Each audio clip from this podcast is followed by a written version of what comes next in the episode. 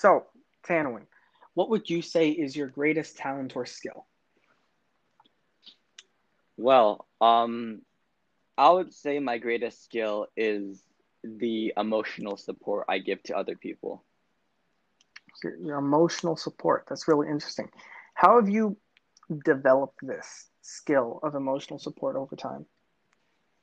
Well, um, for some strange reason, since elementary school, people would gravitate towards me for emotional support. They would come to me to ask for like love advice, if, if you could call elementary school crushes love, but yeah, uh, love advice to get stuff off their shoulder or just to ask me to help like settle things between a friend, help mend relationships. And I wasn't so good at it in the beginning and I was really confused why people would come to me. But as time went on and more people came to me for that emotional support, I got better at it and I could give pretty good emotional support from time to time. And now I would like to say I can give a constant stream of good emotional support to people who need it and who ask for it. And how have you demonstrated this skill of emotional support that you've been polishing all this time? well, I'm glad you asked. Just pretty recently, I remember an event between a certain Joshua and Caden about how these two people got into an argument about um, the disrespect they felt that each person was give uh, was like giving to each other and like the lack of respect they were giving to each other and this was not that much of a big deal so i didn't think of like intervening or anything because it wasn't my business in the first place. But it began getting worse and worse. And it was like a constant, it was this constant bickering until they would ask their friends about, like, oh, yeah, like, what do you think about this? Like, wow, like, I can't believe Joshua really just like, he would just walk in, look at me, invite everyone else apart from me, and just walk out the door. Like, he really just does not even think of me as a friend anymore. Sounds and like people jerk. began, yeah, well, I mean, I, I, I, I'm pretty sure we talked about this, but you know, uh, people began picking sides. The story got around, and our once pretty big friend group split into two groups. It was pretty obvious to everyone who wasn't involved that there was something very big and major going on in the background. And it this would like lead to constant bickering during break and lunch and after school before school but eventually people from both sides were like tired of all the arguing and they came they came to ask me they, they came they came to ask me to intervene and i knew it was a very big risk because both joshua and Caden are good friends of mine and i one of the things i hate the most is letting go of close friends or friends in general.